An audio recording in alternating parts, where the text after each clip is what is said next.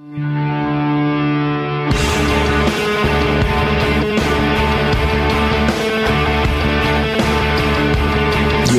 about to witness the strength of knowledge. This is Steve Deace. Raising a banner of bold colors, no pale pastels. People should not be afraid of their governments. Governments should be afraid of their people. Our rights are inherent and essential, derived from our Maker. That is liberty. And liberty will reign in America. This is Steve Deace. And greetings. Happy Thursday. Thanks for tuning in here today on The Steve Deace Show, powered by CRTV. Here on Westwood One, available via iTunes and Stitcher. And if you've already subscribed, thank you so much. If you haven't yet, please consider hitting that subscribe button. Really, the more of you that do that, the more we have the possibility of growing this podcast and reaching even more people just like you. And if you've left us a positive review, comment, we greatly appreciate that. If you've got some time in your schedule today, though, and have yet to do so, we would appreciate it if you would join those ranks because, again, those are the things that help us to get the word out. Steve at stevedeace.com is the email address. You can like us on Facebook, follow us on Twitter at Steve Deace Show. Last name is spelled D E A C E. We just wrapped up our show for CRTV, and Todd and Aaron are here with me. So, gentlemen, let's give the audience a preview of what is to come. Your thoughts, Todd? Uh, I was struck by um, our guest Chris Pandolfo's impassioned uh, plea to um, grow up and be serious. Uh, you know, coming from a millennial um, who, and he was talking about Ronald Reagan, and you know, how old was um, when Chris was uh, born? And I mean, Ronald. I mean, Reagan, Reagan, left office in Yeah, January of Reagan- '89, Reagan so was we're just like 30 years away yeah. from that now. Yeah, Reagan was you know wandering around on a, a horse in his retirement. Right. Um, but you know, it's it, and he it- died in 2004, Todd. Yeah, I know. I mean, that's almost 15 years ago Yeah. now. Yeah. So it's uh, it's refreshing because I vacillate from hour to hour, day to day between just utter abject cynicism and that same level of you know you have to stand a post. You you've got to be the ones that uh, your, your kids and your grandkids are thanking for not giving up on this thing. Um, but boy, man, it, it is challenging. You just there's no there's no footholds for reality. There's just no grown-ups anymore. So that hope, it seems like there's it's nothing short of believing in a miracle. And quite frankly, that's where our faith comes in. That's always been good enough. And uh, Chris was edifying in that way today. Aaron. Yeah, our uh, guest today, uh, Scott Huesing, Major Scott Huesing, uh, sharing stories of uh, heroism and bravery. Uh, that was also inspiring to hear um, today as well, especially uh, those those stories. I think we can probably never get enough of those because we need a lot of that right now in um, in our in our culture in our day and time. And it was uh, it was good to hear from Major Huesing. Well, if you've not yet subscribed to CRTV, check it out today, crtv.com. If you use my name, promo code DEACE, my name's not promo code, that's just the promo code is my name. Uh, if you use my name as the promo code DEACE, that would be a weird name. What's your name, kid? Promo code. That's a weird name. If, if you use my name as a promo code, type in DEACE where it says promo code. Is everyone confused yet? My name is promo code, middle name Cash Money, last name Oh, Homie. Let's try this again. If you're not yet a subscriber to CRTV, promo code DEACE will get you a discounted subscription. When you go to the website, crtv.com, that won't just give you access to our program, but all of the programming we have here at CRTV as well. crtv.com, promo code DEACE. And yes, we do have monthly subscription options as well. So today is a Theology Thursday. We're going to talk about the theology of self defense here because that's a topic, obviously, that is very germane and, and uh, very much on the minds of many Americans at the moment in light of recent events. I want to begin, though, with this email.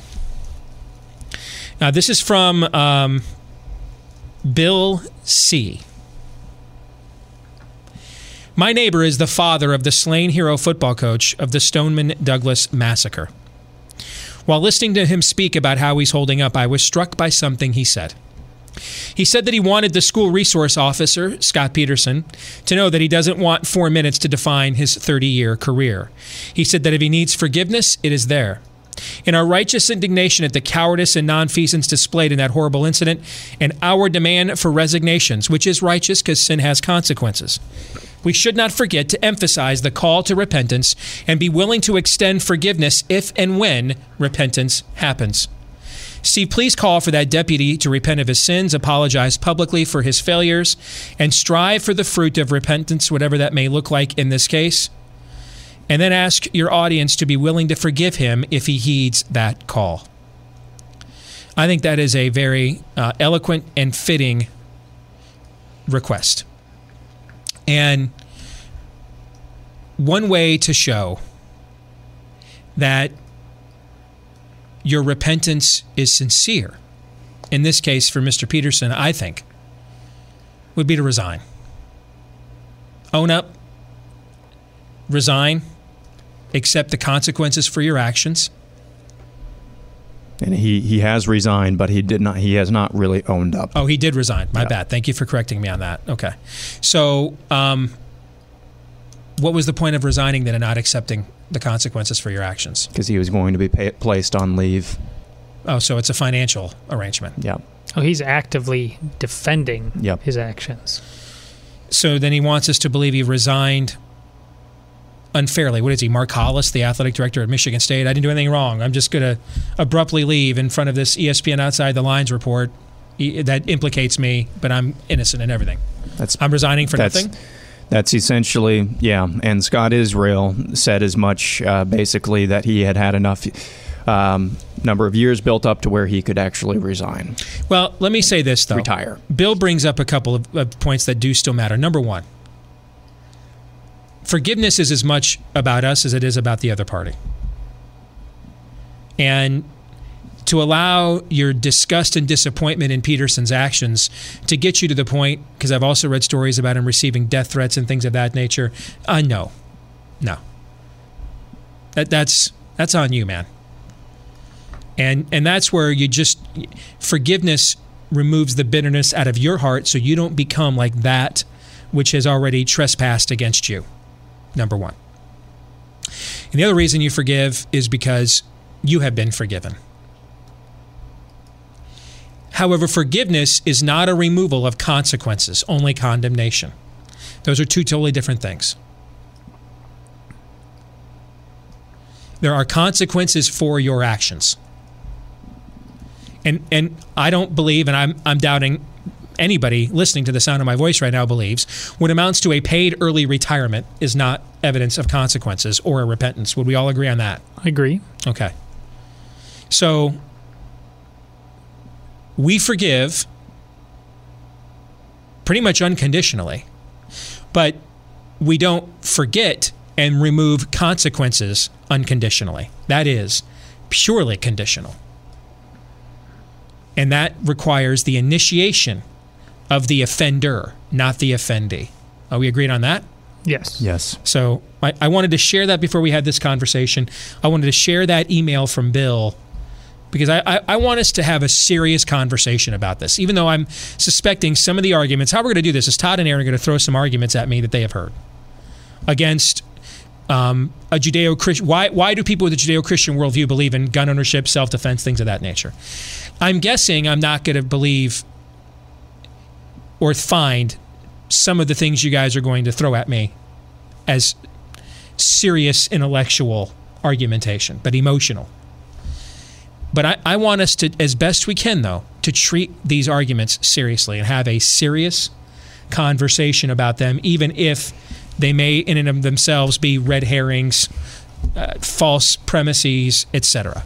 All right, so we're going to do our best to be adults with the least amount of snark about this conversation. Who wants to go first? Can I go first, Aaron? Sure. Because I've I've faced this one uh, dead on, and we've talked about it before, and it really is the alpha and the omega of all these questions. I bet every other question is going to be uh, intimately related to the answer you give on this, Steve. I, I don't tell me. I think I know what you're going to say. My most earnest voice.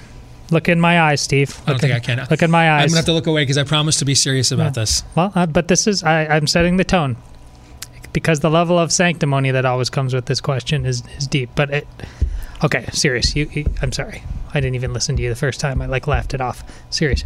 Steve, would Jesus have owned a gun? I, I have I have seen this one myself. Um, a little Christology here. Uh, Jesus is God. As Paul writes, I believe is it uh, Colossians is really the full fledged Christology of the New Testament. John alludes to it, the Apostle John in the Gospels, when he says, "In the beginning." was the Word, and the Word was God, and the Word became flesh.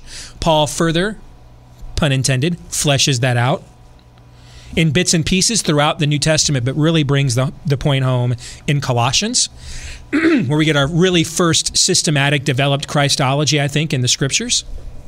He is the image of the invisible God, the firstborn of all creation. There By him all things were created, both in heaven and on earth, visible Yes. and invisible, thrones and dominions, rulers and authorities. All things were created through him and for him. Amen.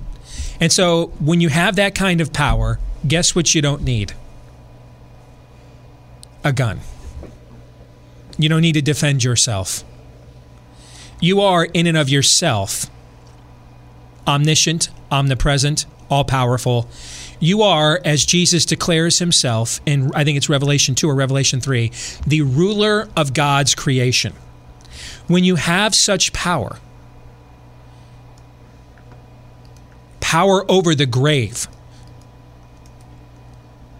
you've beaten the last enemy. You are not threatened by the things we mere mortals are. And I, I'm, I've tried when I've gotten this question, and I know you've gotten it before because you've thrown it. You and I have talked about this Yes. before. I, I'm trying to figure what is the serious point someone is making when they when they point this out, because to me, the question seems pointless. Why would God doesn't need a gun? I mean, he's he's God. Who threatens God?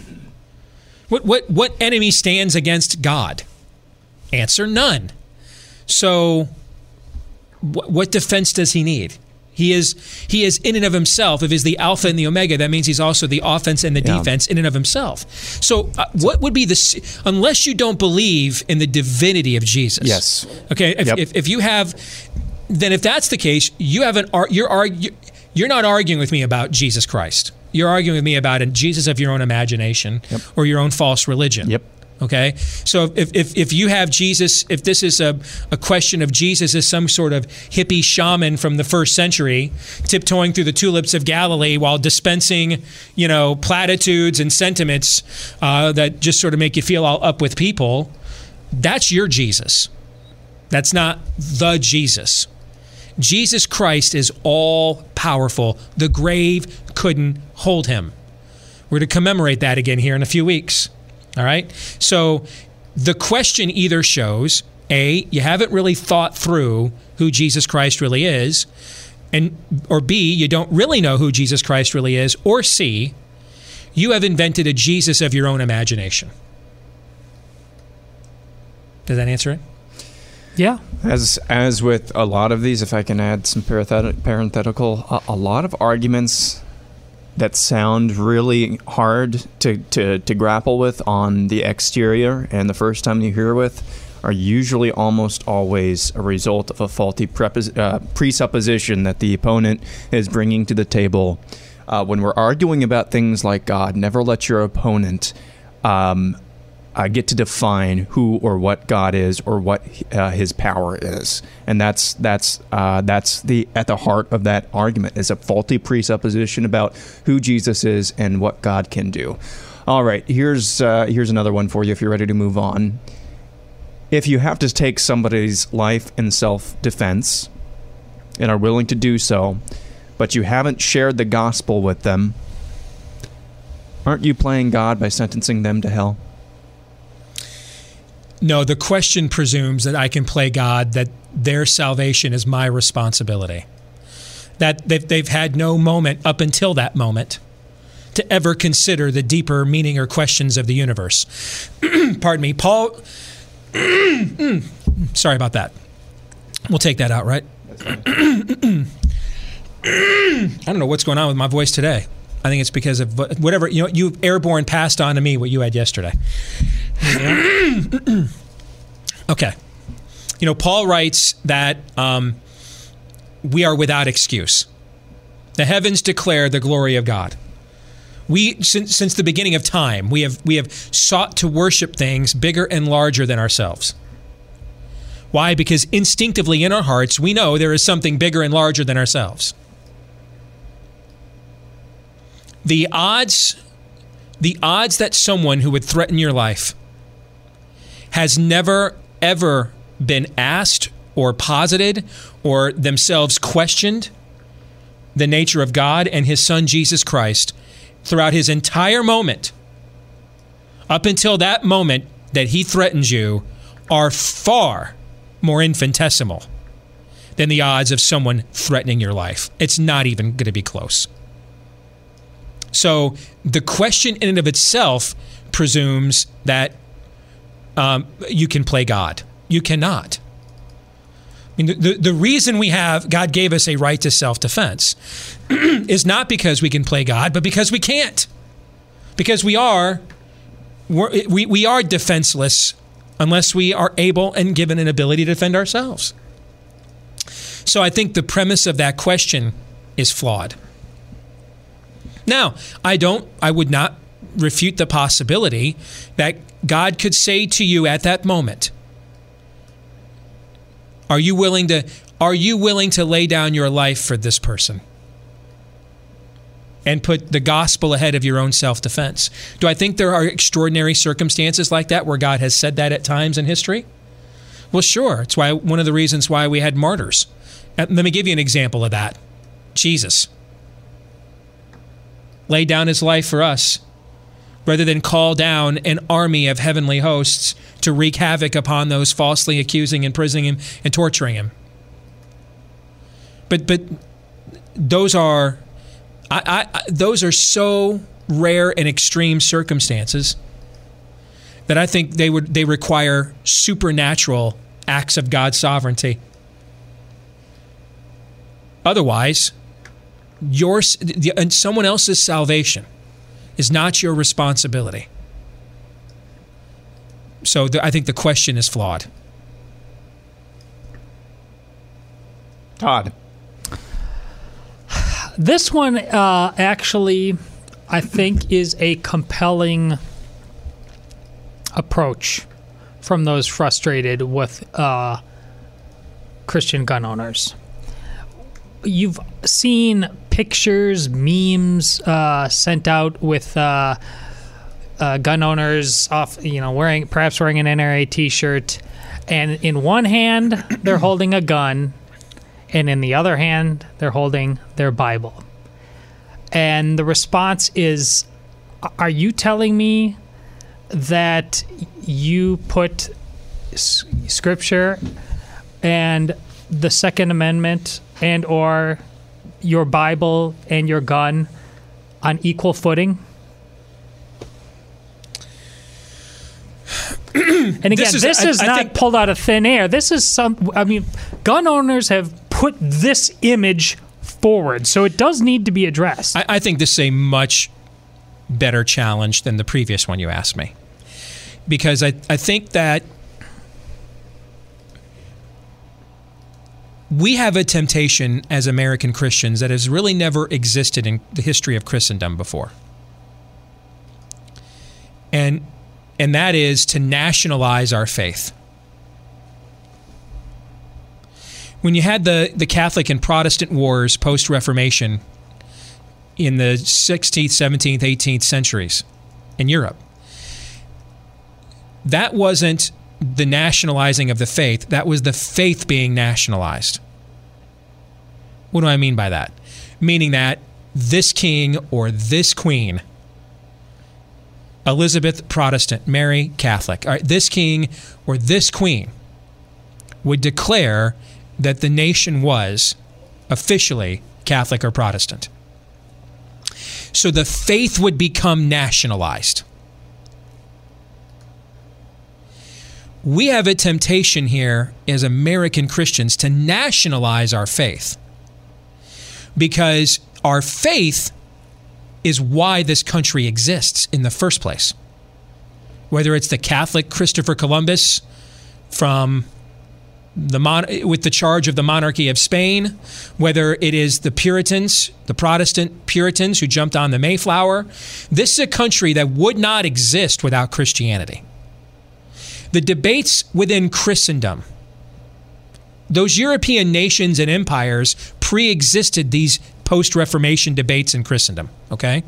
And that's what I mean by the faith was nationalized as opposed to nationalizing the faith. The Pilgrims come here. The first governing document in American history is the Mayflower Compact, and it literally says, for the establishment of the Christian religion. That's the governing document. Not the church mission statement, not the catechism, not the creed. Its governing document is we're founding a colony for the governing for the for the establishment of the Christian religion. And so when when when a, when a when a religious system is the specific foundation of a civilization, particularly one for all of its weaknesses, warts, sins, etc., but one that has had the, the overall positive, pr- proud historical impact that this nation has had as a result of being founded on that faith. This, the sin we have to guard is Israelite like pridefulness. And that is what I mean by that. That is where the ancient Israelites devolved from believing God chose us and that's why we're special to eventually believing we're special. That's why God chose us. And we are, I think, in a time very reminiscent of the time of Jeremiah, where we are being warned about the future laying before us. But we don't want to listen to it, and we want to punish those that are warning us because we're going to make Israel great again. We're not going to surrender to this fiend Nebuchadnezzar. We don't deserve to be punished. We built God's temple. We have God's law. We're special. Even though we're like hardly ever going to temple and totally ignoring his law. okay? Well, what had happened is they had national they nationalized their faith. When the, Israel, when the nation of Israel was established, the faith was nationalized. How did you define if you were an Israelite? By your faith, not by your birthplace, not by a, a, a social class. Judaism's not a tribe. It's not an ethnicity. It's not a race. It's not a clan. It's a religion. At least it's supposed to be. You followed God's revealed law through Moses. Your honor and fealty and loyalty to that law is what defines you as a Jew. And the ability of the Jews to stay in the land was based off of what? I've set before you blessing and cursing, life and death. Choose life so you may live in the land. Be uphold your end of the bargain. Obey me, God says, and I will protect and defend and provide for you. That's the covenant. But eventually it devolves to the time of Jeremiah, and the people are like, well, God's just going to protect and provide and defend us because we're just Jews.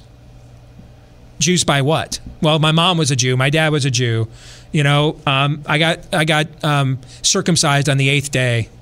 I had a bar mitzvah. Well, okay, so you had a moment. Where's your relationship with your God? Where's your relationship with Jehovah right now?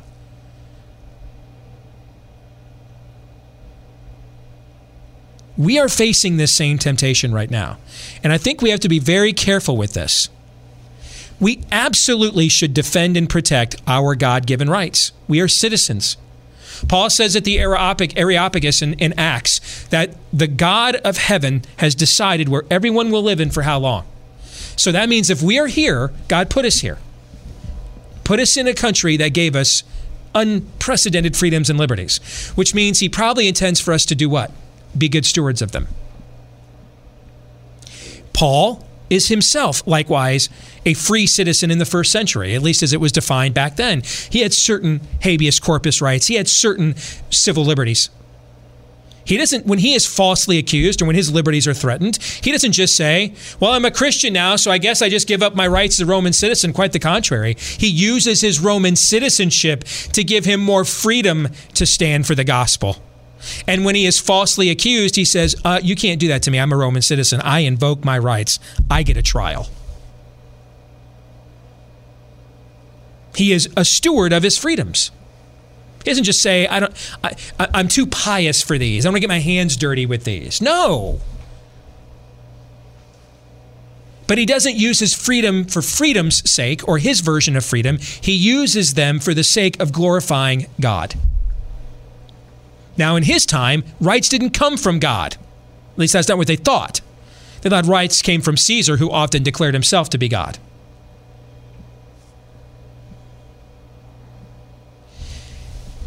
So, absolutely protect and defend your God given rights to the full extent of the law.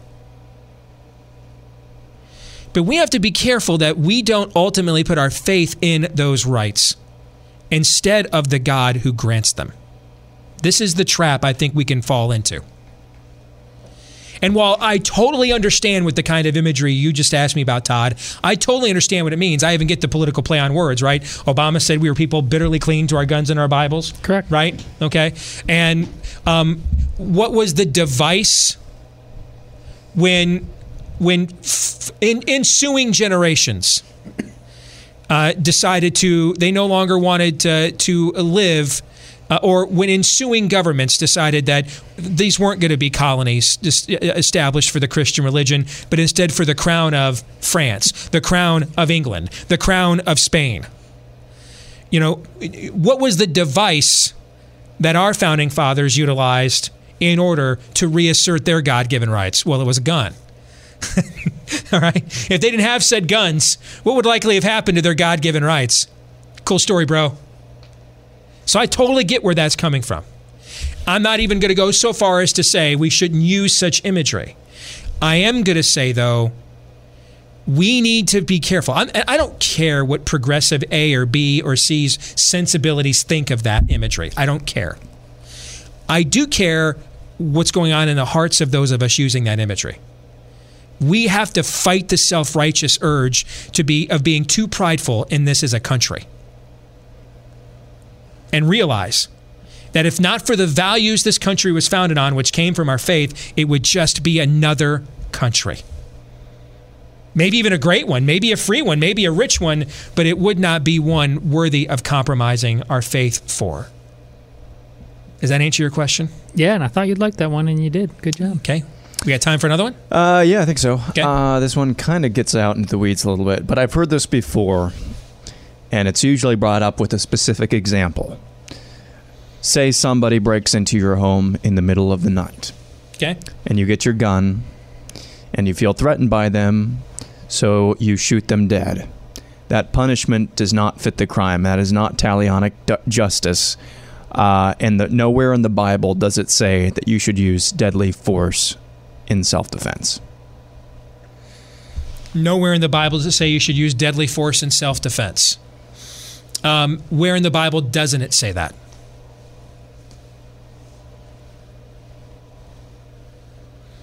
Yeah. Uh, where in the Bible does it say don't use crack cocaine? Do you know where it says that? Not familiar with that passage. Not familiar with that. Where, where in the Bible does it say? Um,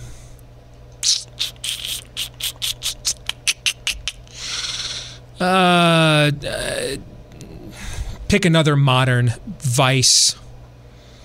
Um, Don't could- play video games. Yes, yeah. Jesus wouldn't play video games. Jesus wouldn't play video games. I mean, I, I hear this stuff from people in our own tribe sometimes. Well, you know, I wouldn't ever say anything out loud Steve Jesus wouldn't say. Gosh, I hope that's not true. Because I think there's some things my wife likes hearing from me as her husband that Jesus would not say, if you know what I'm saying, guys. All right? So, I mean, we come up with all kinds of these stupid standards to justify, reverse engineer, and justify um, our own uh, fleshy wants, desires, ideological, uh, eisegetical aims at the time. Um, what was the penalty in the Mosaic Law for unjustifiably taking a human life? It was talionic, like I said. Yeah, it was your own. Yeah. So, what would that? You know, we've got this eight and a half pound mass between our uh, temples, right? Rest kind of nestling there. What is that? You guys know what that organ's called? The gray matter we're talking about? Yeah, about? I think here? I think it's a brain. Yeah. I, I think maybe scientists are now telling us it's 10 to 12 pounds. I don't know, but um, it's a brain. Who would have placed it there? The creator. Which means the implication would be uh, what? Use it? Okay. So if the penalty for unjustifiably taking a life was your own, I don't think we have to, you know, come to theological pretzels or um, contortions here to imply that absolutely you are within your rights to take another life when someone is unfairly, unjustly trying to take your own or a fellow innocent.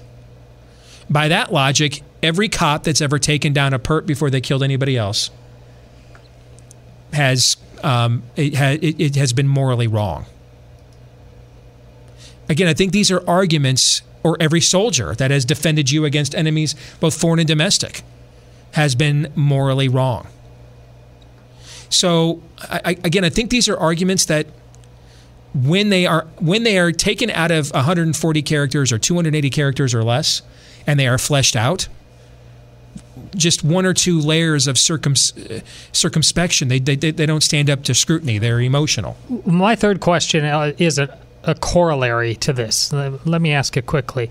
Uh, it, while it doesn't say anything about that, uh, what one of the greatest testimonies you can have as a Christian uh, is martyrdom. Mm-hmm.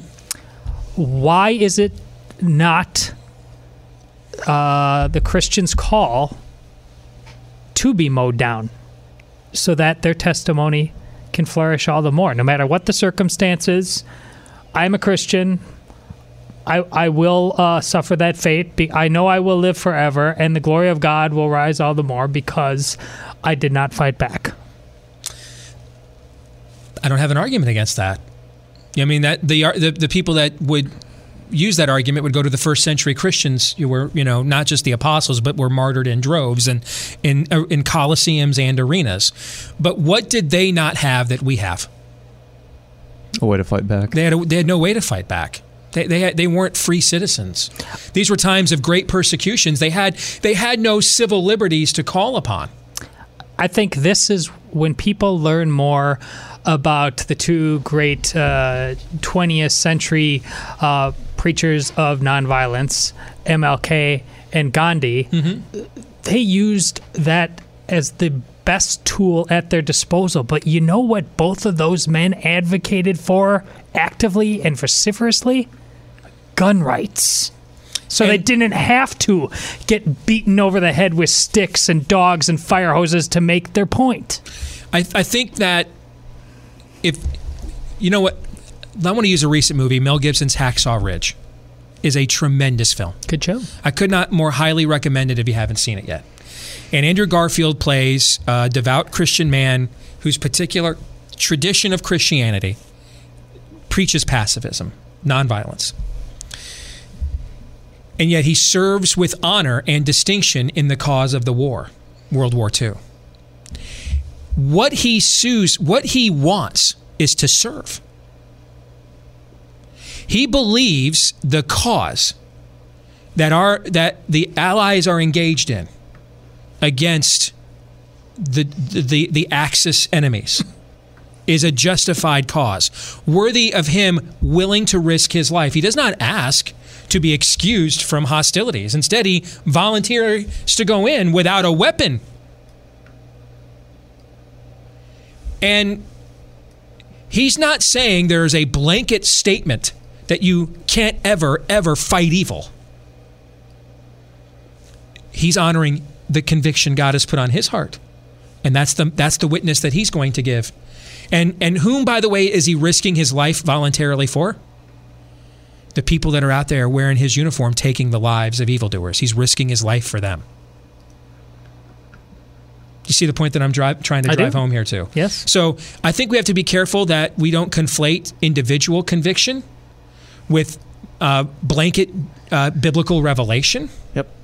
Um, or your particular denomination's teachings traditions um, that you may have legitimate historical cause to want to uphold and honor for ensuing centuries and generations.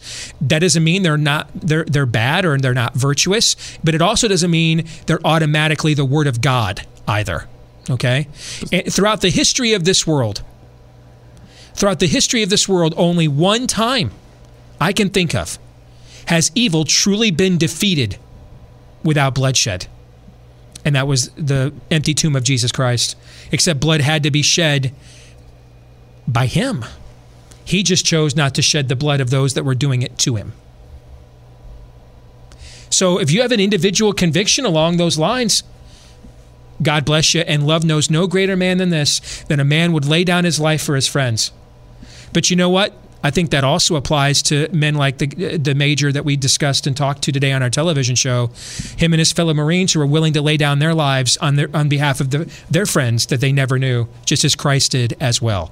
We have to be very careful that we don't impose our individual conscience as the as the direct revelation of the of God's word upon other people when it's not clearly in alignment with it or clearly in contradiction to it but it's a matter of individual conscience Yeah, I'm glad you brought that up too. If I can add a little bit more, Um, John Piper, really well known, well respected uh, preacher, lived in Minneapolis, and of course, Minneapolis is nicknamed for a number of years as a murderapolis. Uh, li- lives in Minneapolis his entire adult life, but he. He will tell you, at least I think he still will. Um, the, the most recent uh, version of this talk that I heard him give, he, he doesn't own a gun because it's his conviction um, that he, he doesn't want to be placed in a position where he's taking the life of somebody who maybe has not heard the gospel. Uh, that's an individual, as you said, conviction, and I'm glad that's uh, probably a good place maybe to stick a, a fork in it too. Um, we talked about legalism at the beginning of the year in the seven deadly worldviews, and it's okay for for you to have your own conviction, but to hold that up as some sort of righteous standard by which you are judged, then is incredibly dangerous, and it is uh, it is wrong. Uh, one more quick one. This one shouldn't take very long. If you're pro-life, why are you fine with taking somebody else's life with a firearm? because I'm pro-life I like that answer. That's that's because I'm pro-life. Because I'm I, I'm as a father, I have a I have a divine mandate charge to defend those God has placed under my jurisdictional protection, my wife and children. And I would be derelict in that duty, and no one in their right mind, except for a child who thinks that who is being allowed to pretend to be some sort of social justice advocate on cable news would stand up there and applaud me if I just stood by and allowed an evildoer to end their lives and I didn't attempt to end his first. No one in their right mind would applaud me for that except for David Hogg, who seems to want to uh, excuse Scot Peterson for letting 17 of his classmates die. But he's not an adult either. He's a child being used as an agitprop, enjoying his 15 minutes. No adult would say, You did the right thing there, watching your wife and children perish in front of you. No one would do so. This is similar to the argument of um, how can you be pro-life and for the death penalty? As if uh, I, that is that that is seriously one of the most morally vacuous arguments I've ever heard on any issue. Because you are equating the life of an innocent child who has, if you're a Christian, you believe that he is born into sin no matter how adorable he may be. But that, that, means, he's, that means he's born into a state where he's wronged God, not any other human being. Okay? He's yet to sin against another human. And you're saying that this child, therefore, his life is just as valuable as a serial killer? Whose worldview justifies that? A one that's really chaotic. No doubt. One you don't want in charge of a zoning board, let alone a White House. Okay? And that's the same argument that's being made here. Because you seek to do evil and to do harm to my loved ones who have done nothing wrong to you. And it's my job to defend them. So I will attempt to defend them against you precisely because I am pro life and you are not. Final thoughts, Todd. Um, I had a conversation with the same uh, gentleman who questioned me whether Jesus, Jesus would own a gun, and this was after the. Uh, it was shortly after the movie theater Batman shooting. Um, and I I asked him uh, point blank if I'm there with my kids, is it my duty to just let them be mowed down? Forget my kids. Is it my duty just the stranger next to me? Uh, and he said, Well, of course not. This is the same guy who said, Would Jesus own a gun two seconds earlier? Um, your faith does not need to be that of uh, Saint Augustine uh, to be able to deal with these questions effectively. Uh, your faith needs to get people talking to say out loud what they actually believe. And then there's every opportunity for sec- success. As Steve has laid out uh, with every single question we've asked, some are almost preposterous on their face, but some there's a there's a sincerity there. Um, there's a more than a grain of truth. There there's a, a, an actual attempt at uh, biblical discernment, but there's also laced within that uh, bias, and so make sure you get them. Uh, follow up questions with questions. Make sure to clarify, and then you don't need to write out some grand treatise. Uh, th- the truth uh, is there. Uh, it's not that complicated on this issue or most. Aaron? And Micah 6 8. Um, he has shown you, O mortal man, what is good and what more does the Lord require, but to do justice, to love kindness, and walk humbly with your God. The first of the three that the three things that the Lord has shown us, um, and that has that He has required of us, that has shown us what is good to do justice. And if you look at any situation like Todd brought up, or like I brought up earlier, somebody breaks into your house and your family's there and you have a gun. Is it just? Is it just to just let that person go?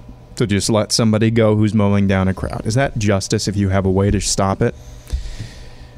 Um, I, I think I think that's pretty uh, self-evident. If we're really talking, uh, God has God has given us brains. He's given us wisdom, some more than others, but He's given us brains as well. If we are going to have a conversation like this, it should be about um, each other's uh, personal convictions. And when uh, you know what wisdom looks like in certain circumstances. Not about whether or not the bible condones self-defense. I think at this point the, the, the answer is clear. I think the question then becomes using wisdom under certain circumstances.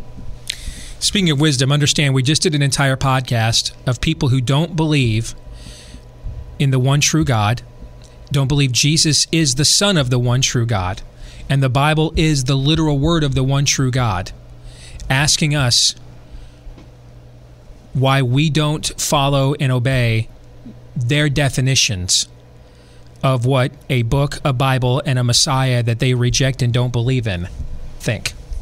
If you guys realize that? Yeah, don't let them get away with that It's kind of every day. Yeah, I mean, I, I, I wouldn't presume. You know, I'm not, I'm not much of a fan of Neil deGrasse Tyson's uh, uh, theology.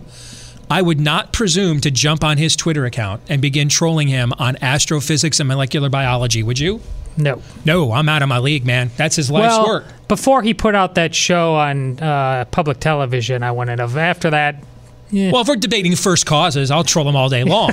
but if we're debating the actual, not science, but actual science, I got you. I'm not, dude. No way. I'm not tugging on Superman's cape. All right, I'm gonna hit my weight. You know what I'm saying? Know what league I'm in, and be satisfied.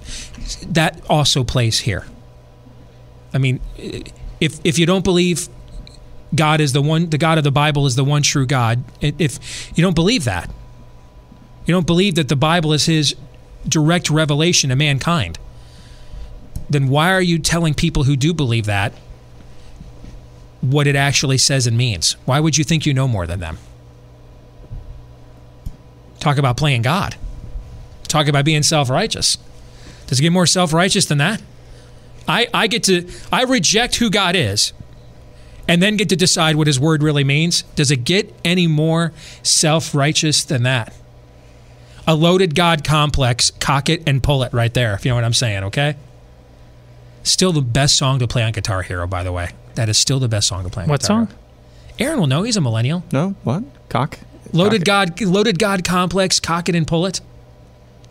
I'm sorry. I'm sorry. I'm leaving you out on Wow, the. you have failed your I just- millennial. I just you Test. said you said um, you said uh, Guitar Hero, and I just listened to Through the Fire and Flames for the first time today, and apparently that's one of the best songs to play on Guitar Hero. Everybody now that's listening is googling that lyric to see what uh, what song that that comes from. I don't know what any. You don't have to know. You're about. old. And I, if I didn't if I didn't play Guitar Hero for eight years with my kids, you know, constantly, I would not know like any of the modern music at all. That song I know though. It's a it's a blast to play on Guitar Hero. I'm not going to tell you what it is now. I'm gonna I'm gonna make I'm gonna make people look it up, do a little bit of work. Through the Fire and Flame, or the one that you mentioned. The one I mentioned. Okay. Yeah. All right. Hey, that does it for our podcast here today. Don't forget CRTV.com, promo code DEACE. Last name is spelled D E A C E. Don't miss it. If you want to get access to CRTV and not just watch our show, but all of the shows as well. Tomorrow it is Feedback Friday here on the podcast. Until then, John 317.